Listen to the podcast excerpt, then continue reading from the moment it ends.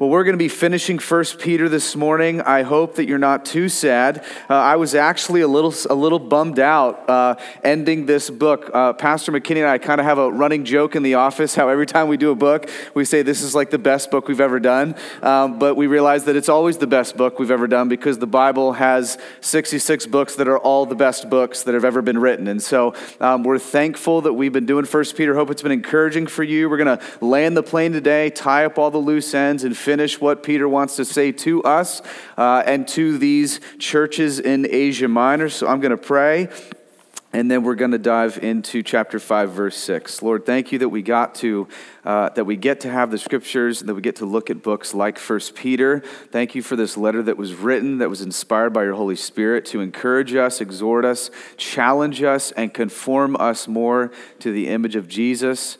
Uh, we pray that every time we teach and preach through books of the Bible, that it would not just simply be information, but it would truly continually lead to transformation and fruit that lasts. We pray that we would be a different people um, this week and next month and next year and in future years because we've walked through this letter.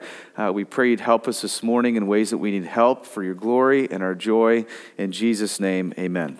Amen. First Peter chapter five, we're going to finish First Peter Um, today, then we're going to roll into Second Peter, uh, which is going to be a wonderful letter to walk with you through. That'll take us till May, and then we've got a, something I'm very excited about uh, walking through with you this summer that I won't tell you now, and I'll tell you when we hit June, all right, to let you linger. But here's uh, First Peter five. If you're here visiting, you brought by a friend or a neighbor or coworker, glad you're here. We just love to worship Jesus, which is what the scriptures speak to. And so uh, every letter we teach, every book of the Bible we teach and preach, we want you to see Jesus and see that he's the center of the story and he's the reason by which everything else is written, so you can see him more clearly and understand why he's the meaning to everything that exists. And so we want you to know him, love him, and worship him. So we worship him by singing, worship him by sitting under teaching, worship him by enjoying the Lord's Supper each week, which reminds us that he did the work for us that we could not accomplish in our own selves, that he is righteous, we are not, he is sinless, we are sinful, and he came and paid the debt, rose from death, and validated that and offers his spirit to all who would trust in his name and forgiveness of sin. And so um, we love that. That's how, why we worship him. We worship him by being generous and giving because he was generous. And we always encourage you not to give if you're not a regular, a member, or a tender, because uh, we want you to know Jesus can't be bought. Jesus purchases you. Uh, and so we pray that you would know that this morning. We're in First Peter five. It's a book of the Bible. We love to teach through books because we believe it keeps us honest with the scriptures, allows us to tackle subjects we might not otherwise tackle. We're finishing First Peter, and if this is your first Sunday here hearing this, First Peter basically wrote to these people who were uh, out of the early church. There was lots of persecution, lots of opposition, lots of adversity, mockery, rejection for believing in Jesus. And uh, Jesus has had ascended and gifted his Holy Spirit. People were trusting in Christ, believe he could forgive sin, believe he could transform their life, believe he could actually offer eternal life with God the Father. And as they're doing this, uh, people don't like that. Culture doesn't like that. Government doesn't like that. It's It's uh, they're seen as uh, outsiders and outcasts, and so Peter's writing saying, hey, we are distinct from culture, but we're not to be disengaged from culture. And he has written this letter to help us understand how do we live as what's called an elect exile. Elect exiles are simply those who are in the world, not of the world, those who are chosen by God, saved by God, yet, right, we still live in the already not yet. And how do we live as exiles, still belonging to Jesus? And it's been so encouraging. And um, here, he's just going to basically give his summary purpose, and we're going to jump into verse six of chapter five. Here's what Peter writes. Humble yourselves, therefore, under the mighty hand of God, so that at the proper time he may exalt you, casting all your anxieties on him because he cares for you. So um, Peter's wrapping up this beautiful letter, and if you've been with us, you've seen all of this, and he wants us to remember that suffering for Jesus and being rejected for Jesus takes humility. It takes humility. Um, the proud don't suffer well. Right? The humble suffer well um, in any type of suffering, but especially when it comes to suffering for Jesus. He knows we will have questions. He knows we will ask, why me? Why now? Why this? And he knows we're going to need to humble ourselves underneath God and say, God, I might not understand this, but I trust you. I know you're with me. God, I don't understand why this is so hard. I don't understand why I'm, I'm pursuing you and loving you, yet life circumstances seem to get worse. It seems that, that the more that I give my life to you, that the harder earthly things become. Um, let me lean into you. Remind me of these things. Remind me that you're God. But Peter knows something beautiful and powerful amidst all that.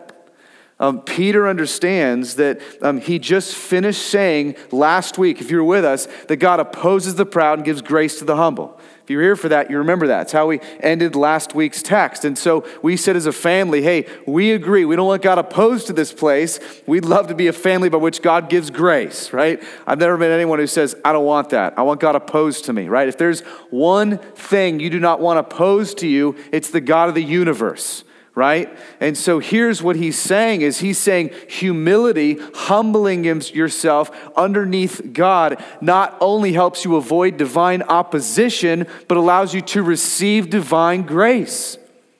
So we actually have divine grace that allows him to help us in our time of need, of questions, of uncertainty, of struggle, of suffering. So we humble ourselves underneath the mighty hand of God, knowing that God is the one who's in charge, that God sees all, that God knows all, that God cares for you, and that we can trust him. But don't miss that one little phrase, whoops, I don't have it highlighted, at the proper time. He may exalt you. Now, him exalting you, that word does not does not mean that he makes you better than him. Um, don't, don't think Christianity means, cool, he makes me awesome, right? You're not awesome, that's why you needed him. He's awesome, and he wants to conform you more into the awesomeness of his son, Jesus Christ. So that word exalting more speaks to to be delivered from. That's what that means. At the proper time, he'll liberate you, free you. Now, presently, he can do that. We know finally in the eschaton, in the consummation, in the new heavens, new earth, he will fully do that. But in this present time, we know at the proper time, he may deliver us from either the ways we see and feel about suffering or the suffering itself. But it's always at the proper time. Remember, these people are being opposed, rejected, mocked, and Peter has continued to encourage them to follow Jesus, trust Jesus, love Jesus, and Peter knows as we walk with Jesus, we will hit times of frustration and suffering, and we will wonder, why does this not work? And we want deliverance the same day we ask for it, right?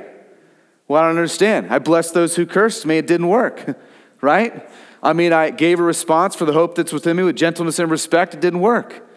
I, I prayed and it didn't work. I went to church. It didn't work. I was I lived as God calls me, lived with my spouse. It didn't work. Did it not work, or is it not the proper time? Um, it always works. It's just not working yet. Amen? And, and that's what he wants us to understand. We, we even humble ourselves. Well, I'm trying to live humbly. It's not working. Well, that reveals you're prideful, so you got to get back to humility first. But but as you walk humbly, serving, trusting Jesus, it just might not be the proper time. And that's important for us to remember.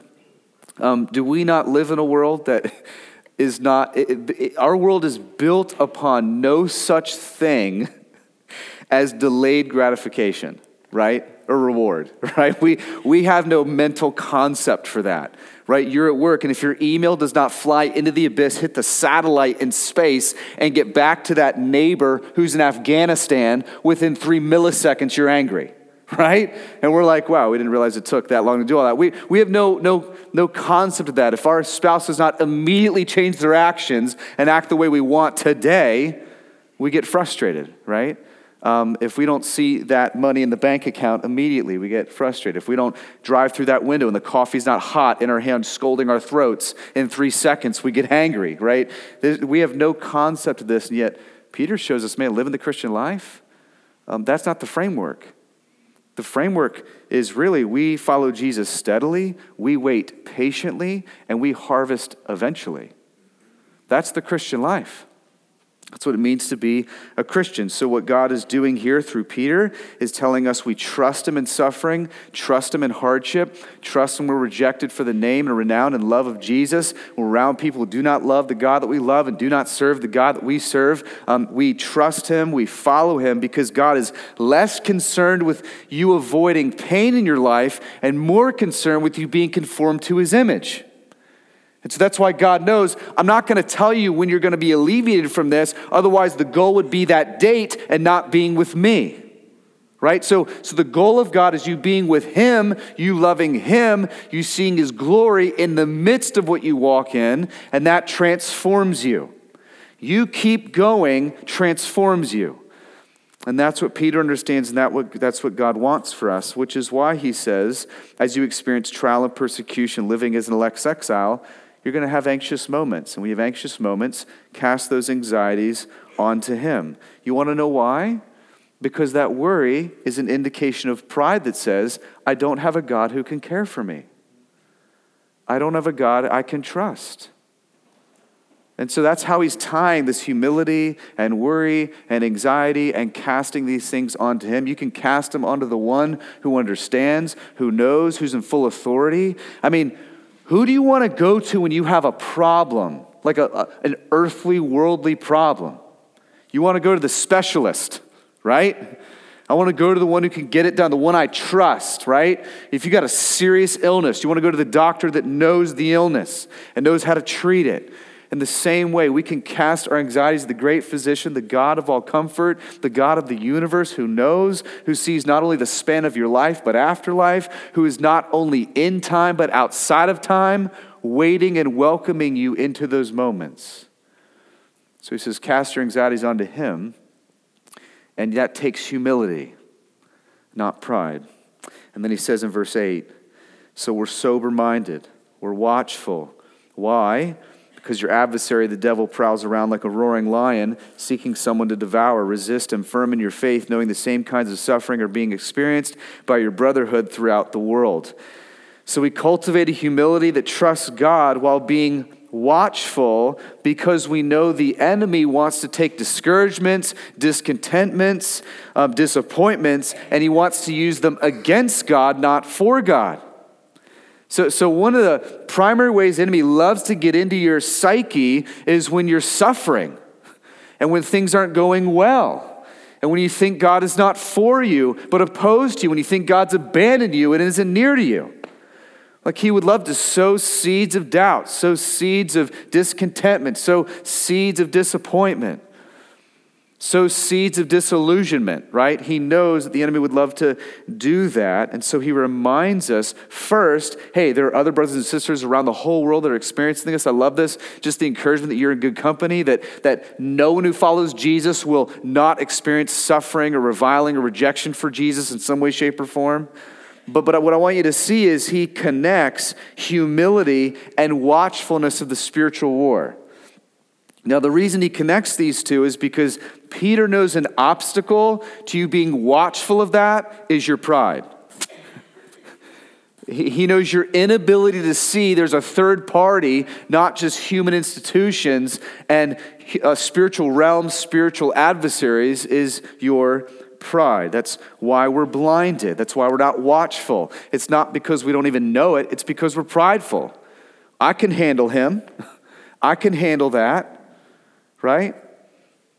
And so just as some of you are new to this, and you're wondering, man, whoa, whoa, devil prowls around, roaring lion. Uh, what happens really quickly in, in the beginning of time is, is there is God and his angels. There's a lead angel, Lucifer, who's Satan, called a number of names. And um, he sees that God has glory, sees that God has power. He he wants that glory for himself, wants that power for himself. So he, he devises a plan to deceive a third of the angels. He, he does that. We don't really understand how all that gets accomplished. But what we do know, the scripture says that a war breaks out in heaven. Here, here's what that war means. Uh, God's omniscient. God hasn't left his throne. It doesn't mean God's like, oh no, what do I do? Shoot, didn't see this coming. Uh, God says, you're gone, and says the third of you are going to be tormented in hell forever. I'm casting you there, right? But in the created realm, until that final judgment, right, they're here wanting to lead, deceive, destroy God's work and God's family.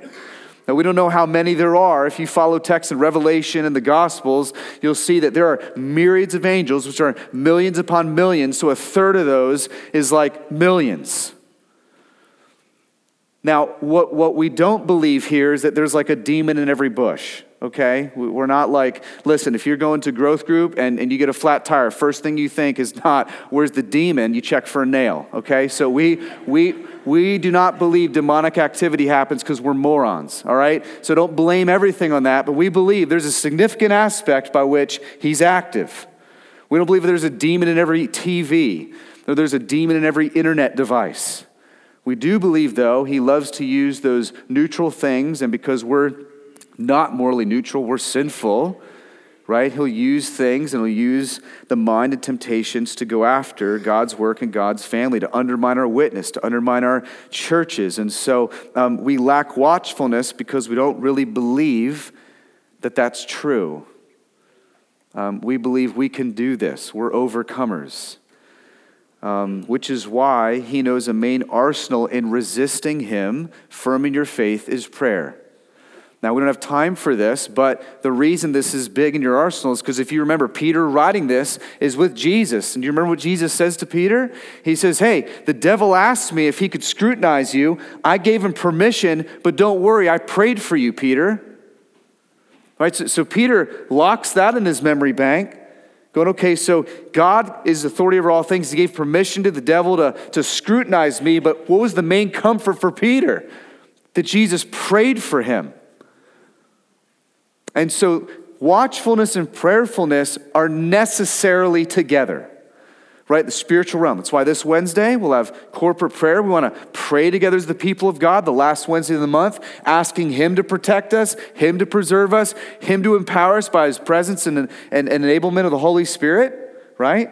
We appeal to God, right? We don't appeal to ourselves. If you're new to Christianity, we don't appeal to ourselves for help, for strength. We appeal to God outside of ourselves for help and strength. That's the Christian life. That's living by the gospel. That's living by his grace. We don't live by our own efforts and merit and, and abilities. We live by his merits, his efforts, and his abilities through us. Right? That's, that's how we overcome temptation, sin, and even the enemy. And so I'd argue because there is no watchfulness of this reality of the spiritual realm, the reason we're not prayerful is because we're prideful, which means we think it's always peacetime. Right? Um, but man, I mean, when do you pray most? When you're at war. When do you plead? When you're at war. I mean, how, how hard are the parents praying for their children on the front lines in the Middle East? Do, do you think that's on their minds? Do you think they're concerned about that? We think it's not peacetime. We don't think that this exists. When it's wartime, you pray. And so um, when there's a clear knowledge that you're at war, Peter wants to remind us of that. It's not just you revi- not reviling those who revile you. It's not just you giving an answer for the hope that you have. It's not just, hey, you belong to Jesus, chapter one. It's not just all this, you're going to suffer for his name's sake. It's, hey, there's a third party in all that. So just be careful what you believe and what you're trusting in and what you're not praying against. That God would help bring those things to the forefront. And then he says this in verse ten. Then after you have suffered a little while, we've been discussing this throughout the whole letter, that suffering comes, it's inevitable. We've talked about how to deal with that. The God of all grace, who has called you to his eternal glory in Christ, will he himself restore, confirm, strengthen, and establish you. To him be the dominion forever and ever. Amen. This is fundamentally what it means to be an elect exile. This is fundamentally what it means to be in Christ and Christ to be in you. And all Peter's speaking to is your identity in it being secure. He wants you to know that despite everything else he's just laid before you in those five chapters, that your identity is secure. He knows your freedom's not secure. He knows your comfort's not secure. He knows that today's bank account's not secure. He knows your job situation today's not secure, but he knows you are secure in him. That's what he knows. You'll never not belong to Jesus if you're his, and you'll always have a future inheritance and a future home and a future glory. And so Peter's just basically, through a summary statement here, showing you when we're able to endure suffering because God loves us and we love him, it's a glory. It's a blessing. It's a privilege to suffer for Jesus. It's a privilege to be rejected for Jesus. Why? Because our prayer is that others might receive good, that we might grow, and that God might be glorified, because that's the goal of all things. That's why he just says, amen.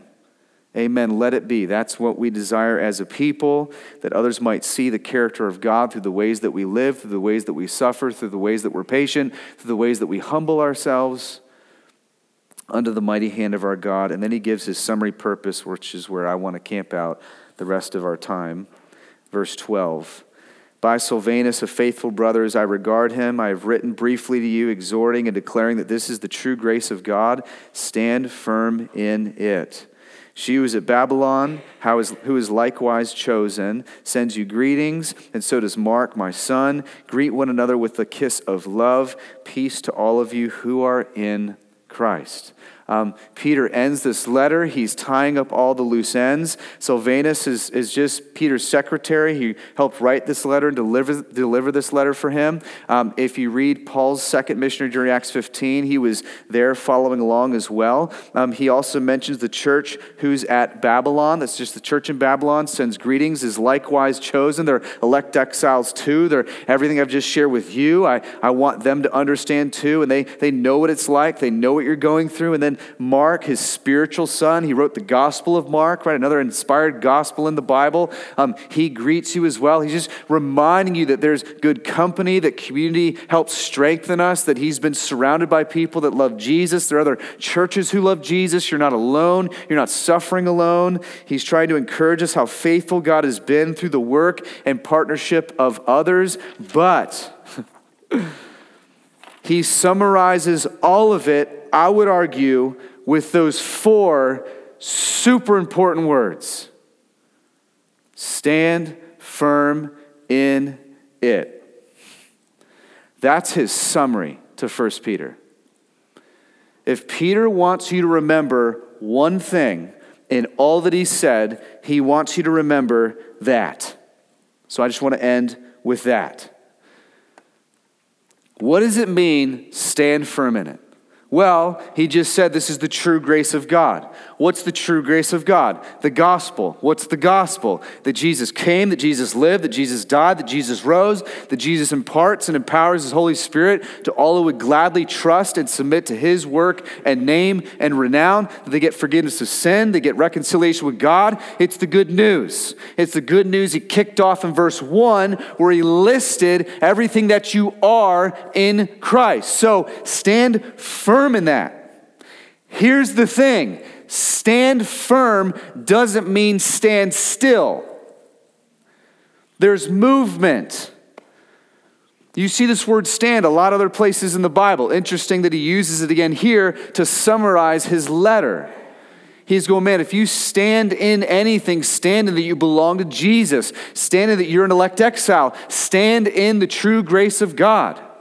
That's how you'll endure suffering. That's how you'll be able to not revile those who revile you. That's how you'll be able to open your mouth with the hope within you, with gentleness and respect. This is how you'll be able to remember you're a chosen race, a royal priesthood. This is how you'll be able to be healthy leaders and shepherds and under shepherds. This is how you'll be able to live a humble life, not a prideful life. You must stand firm in the gospel. This is why Second Peter, which we're going to kick off, which I, I'm excited about, is that spiritual slap on the pants of, okay, let's go. Let's stand in this now. Let's stand firm in it. That doesn't mean it's static. That means there's movement. The church is on offense, not defense. So when Peter says, stand firm in the gospel, that's offensive language. That's not defensive language. That's, that's let's go into enemy territory and take back captives for the name and renown of Jesus. That's what he's saying when he says, let's stand firm in this. He's basically saying, let's go now. Let's go now. This is when the church is starting. I want to turn your attention to a text in First Corinthians. I love this verse. I love First Corinthians fifteen, but he uses the same word here.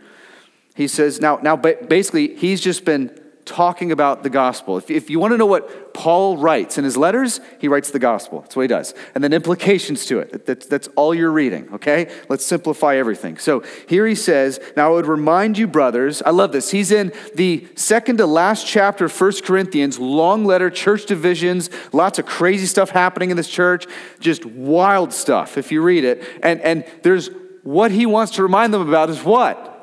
The one thing we get inoculated about.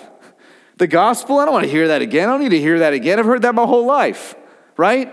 When I went to youth camp, that's why I threw my stick in the fire seventeen times, because I'm hearing the gospel again. No, he's saying, uh, if I want to remind you of something, it's this. And he says, of the gospel I preached to you, in which you received, in which you stand. I find that to be amazing. He's reminding them of the gospel, and his concern is not whether they believe it, but whether they're standing in it. So apparently, according to Paul, which is the same thing that Peter cares about, he doesn't just simply care that you're believing something. He cares that you're standing in it, right? Peter doesn't care that you've just heard all he said. He wants you to stand in it. Big difference. Jesus repeatedly goes after simply a mental belief in something. This is why he says demons have better theology than any pastor he'll preach, and they're going to hell, right? They shudder at me. They don't have saving faith, yet they know doctrine. They know theology. They believe things, right? That's why Jesus says people are going to come back and be like, man, but I prophesied in your name. He's going to say, I never knew you. Those are hard texts, right?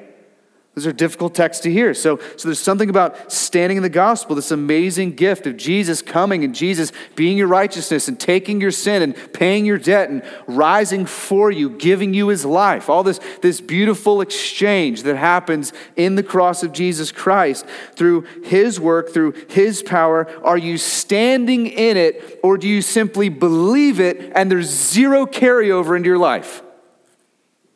That's what he's asking. That's what Peter's asking us. Everything I just said, is there carryover, or are you just like, thank you for giving me more information? Thank you for telling me that I'll suffer.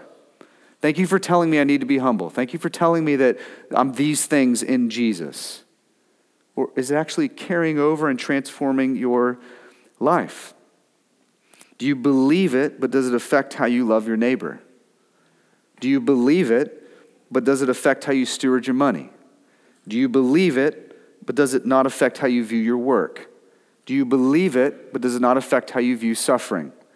Do you believe it, does it not affect how you operate as husband and wife? Chapter three. He could just go on with the list, right? Is this simply mental assent, or is this actually something you believe that carries over to view that you're standing in it? So I want to end with a text from Romans eight. Romans eight. Because I think Romans eight, very simply, Romans eight's amazing. Every chapter in the Bible is amazing. I feel like I've said that for every place we've gone. But but Romans eight is really amazing. Okay, so so Romans eight is one of those chapters that you could probably read the rest of your life and only stay there. Okay, don't do that. But but just I mean, you read it, but don't only stay there. I want you to know the whole Bible. But uh, th- this really kind of helps us understand Peter's charge of standing firm in it.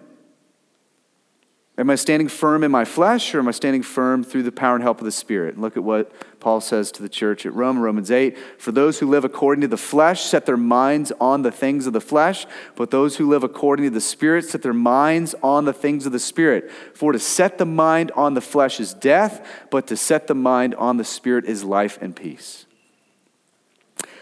This verse, for me in college, changed my life.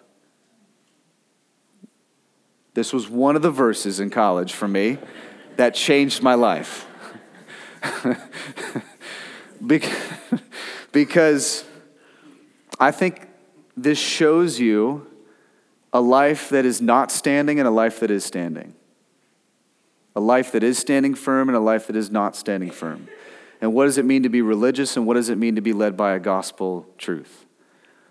Because here, here's the thing. Um, he shows us here there's a mind and heart set on the flesh, and there's a mind and heart set on the Spirit.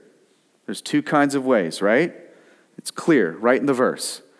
And then within this, what you have is you can intellectually believe in Jesus, believe in his cross, believe in his resurrection, but still have an independent mind and heart that doesn't believe in Jesus, that leads to you being given the Spirit and then relying on his Spirit, relying on the work of the gospel. So you have these two different things you see. And so um, here's the thing. Here's how the mind on the flesh acts. And that this is, I would argue, a person who's not standing firm in it.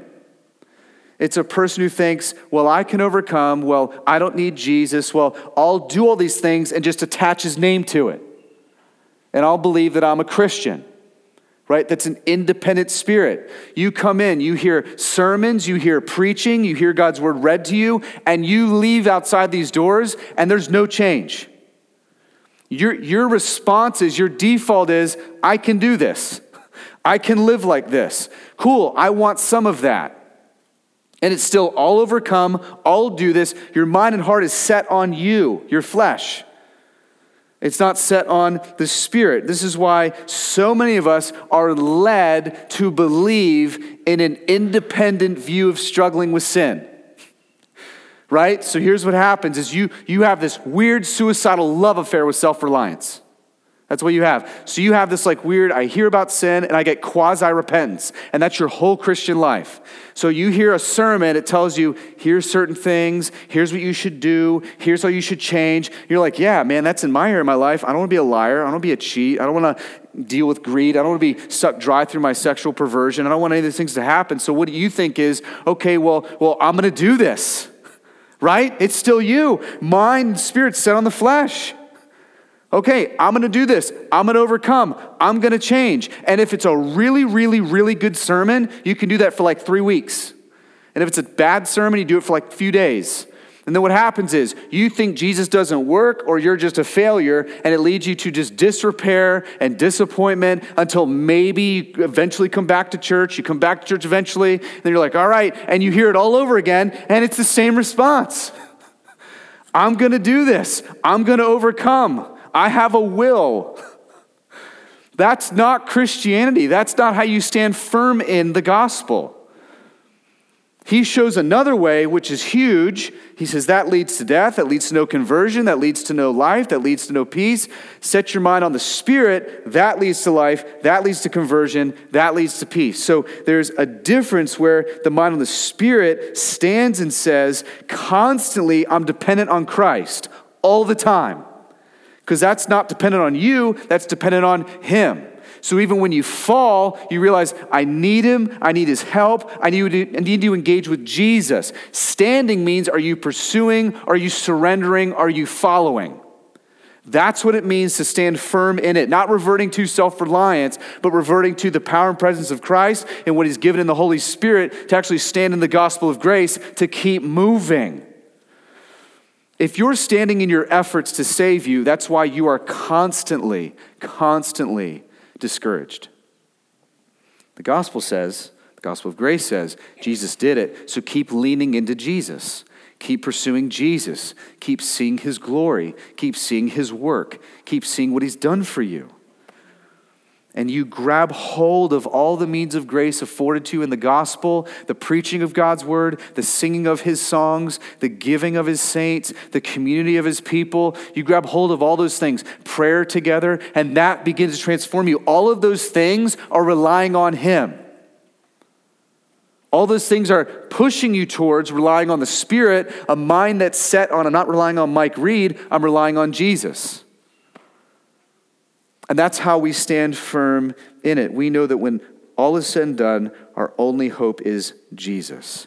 What should I do with my money? I need to engage Jesus.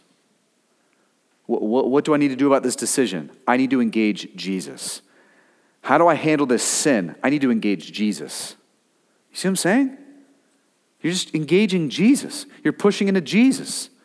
You're surrendering to Jesus. Your focus is Jesus. It's not you. It's not your scorecard. It's not your resume. It's him. And I would argue this is everything in hearing something from Peter that says, okay, stand firm in this, brothers and sisters. What's your initial default? All right, I gotta go back through the letter, figure out how I'm gonna do this, right?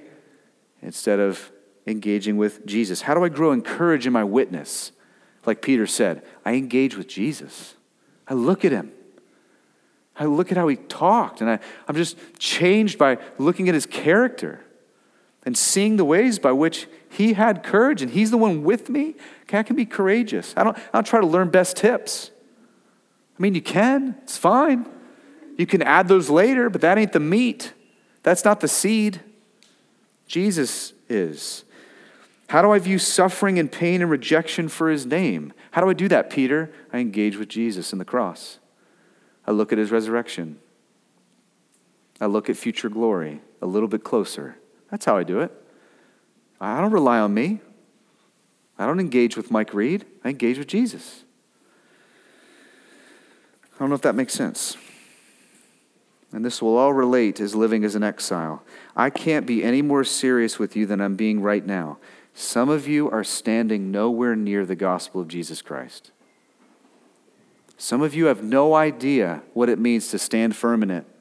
You think standing firm in it, when you read that from Peter, means you stand in you. But he didn't say that. He said, stand firm in the true grace of God. That's the good news of Jesus, what he's done. I love that Peter ends it all reminding you that that's the only place you'll find hope. You have no bit of hope accomplishing a healthy witness and a healthy heart and personal holiness if you're not looking at that. He's like, otherwise I've wasted my time writing this letter out. If you think this is about you and behavior modification and morality, man, you've missed the boat. The point of this is, are you standing in him? So we've just preached this whole letter, tied it up today, and maybe today you are still self-reliant, so you're attempting to handle life and suffering and your witness by yourself. You have no desire for God outside these walls. You simply do church, and you wonder why you're not growing, why you're not changing, why you're not transforming. And Peter says it's by humbling ourselves first. Realizing that Jesus is great, we are not. That Jesus is sinless, and we are sinful. That Jesus is righteous, we're really unrighteous. And that's when you start to feel the weight of Jesus. And that's where transformation begins to take place. Don't get the, heart, the cart ahead of the horse. Now, why is this so huge? This is so huge because we've read this letter, and some of you are overtaken. Some of you wonder why strongholds are not broken. I would argue it's because you're not standing firm in it. And by that, I mean you're standing still. That word is active, not passive. There's no pursuit. There's no engagement. You're wondering why the smallest amount of rejection and suffering for Jesus sends you into a place that makes you want to bail on him. Maybe because you're not engaging with Jesus. You're engaging with just your ability to withstand suffering or rejection. That's not enough, friends. At the end of the day, if someone mocks you or makes fun of you or ridicules you, if it's still at the end of the day about your name and not Jesus' name, it'll close the doors on your soul. So listen, this is why my primary question to you will never be, are you good people? Because Jesus doesn't want good people. And there are no good people. He wants bad people who he makes into good people like his son. So why my primary question you will never be, do you give your money? Because he can't be bought. He buys you. This is why my primary question will not be this, that, all these actions. My primary question will be, are you pursuing? Are you engaging? Are you surrendering? Are you following? Are you standing firm in the gospel of grace? I hope that's what you hear. I hope that's what you think about, because this is Peter's point and his encouragement to be in the world, not of the world. That's been his whole point in this letter. We're called to stand firm in it. Stand firm in the grace given us in Christ. We have no helpful witness or hope of that if we stand in ourselves. We stand in his gospel. And if we do, then there will be let's go and tell. And that's Matthew twenty-eight, right? Jesus comes up, says, hey, all authority has been on heaven and earth has been given to me, so go, make disciples, ascend the hill. And as you come over the crest, don't forget there's a real enemy. And it's not humans, it's not human institutions, it's adversaries, it's the spiritual realm, it's a devil who prowls. Resist him, firm in your faith. Stand firm, not passive, but active, and that's Second Peter. And I look forward to discussing that with you. Let's pray. Jesus, thank you that we get to hear from you this morning. Thank you that you are a God that offers us yourself. Thank you that that is enough. Thank you that we can never hear enough of the saving work of Christ on our behalf. Thank you that it matters to our salvation. It matters to our perseverance. It matters to our fight with sin. It matters to our personal holiness. It matters to our work. It matters to our marriage and relationships and parenting and sacrifice and living and ultimately dying to be with you. So, Father, I pray you'd strengthen us as a church in the gospel of grace, that we would be a church that stands firm in this, that we would be a church that loves you more than things, that loves you more than suffering, that loves you more than having a comfortable life. Would you do that? Would you help us to walk in such a way by which you transform us from one shade of glory to the next? Father, help us to be people that have a mindset on the Spirit and not a mindset on the flesh. Help us to be reliant on you and only you and not ourselves for your glory, our joy, and your witness. In Jesus' name, amen.